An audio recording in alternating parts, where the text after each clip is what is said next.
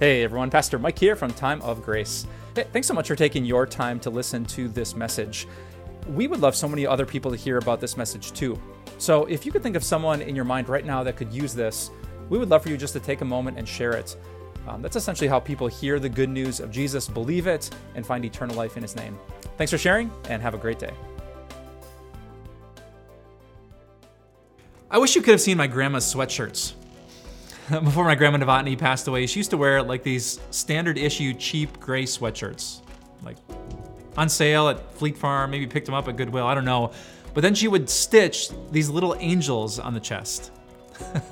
and the angels were like the, you know, the classic angel, the chubby baby who's at risk for onset diabetes in a little diaper with little wings. I mean, these cute little kind of grandma angels. And growing up, I was never afraid of angels. I mean, if an angel like that appeared in my bedroom, I would be a little confused, but not at all terrified. Which proves that my grandma really didn't know what angels were like. Uh, do you know the Christmas story? In Luke chapter 2, uh, listen to these words. It says there were shepherds living out in the fields nearby, like third shift, tough workers, keeping watch over their flocks at night an angel of the Lord appeared to them. Just one angel, but them, plural, shepherds. And the glory of the Lord shone around them, and they were amused. no, that's not what the Bible says. It says they were terrified. A little verse is actually really powerful when it comes to Christianity. When, when regular people, sinful people, stand in the presence of something holy, like not even the holy God, just one holy angel, they're terrified. It's kind of like when, when you go to the gym, if you're really, really out of shape and you get on the treadmill walking really slowly, and some like, you know, Miss Fitness gets on the treadmill next to you and you instantly like, like feel like you don't belong. That's a little bit how the shepherds felt. They knew they did not belong in the presence of holiness. It, it terrified them, even as grown men.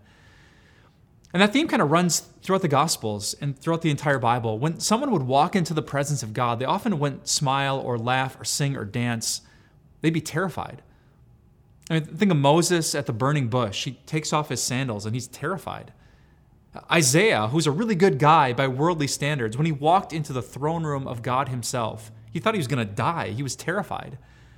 When the Apostle Peter, after the miraculous catch of fish, realized that the Jesus in his boat was not just some guy, but he was the Son of God, he was terrified. But that's why I love the Christmas story. The next verse says this But, but the angel said to them, do not be afraid. I bring you good news.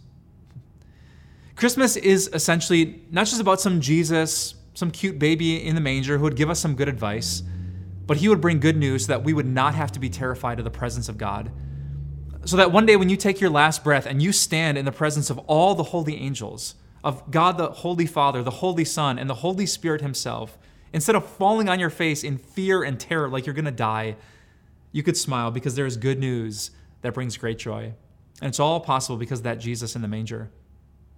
So if you ever see a sweatshirt like my grandma's, you can know that's not quite true.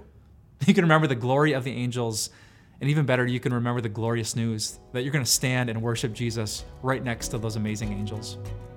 Let's pray. Uh, dear God, our, our world teaches us that we belong in your presence, that all of us are good enough. Why, why wouldn't you accept us? But the shepherds found out that's not true.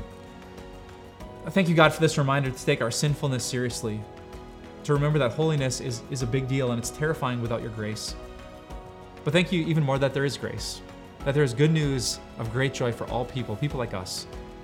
Help us to come to you in honest repentance and to remember that your mercy and your forgiveness is so good that we don't have to be afraid, that we can be part of your family. You love and delight and adore us. And one day when we see you, we won't have to fear. Instead, we can just worship for all eternity. Thank you for Jesus. Thank you for Christmas. And thank you for this incredible news. We pray to all Jesus in your amazing name. Amen.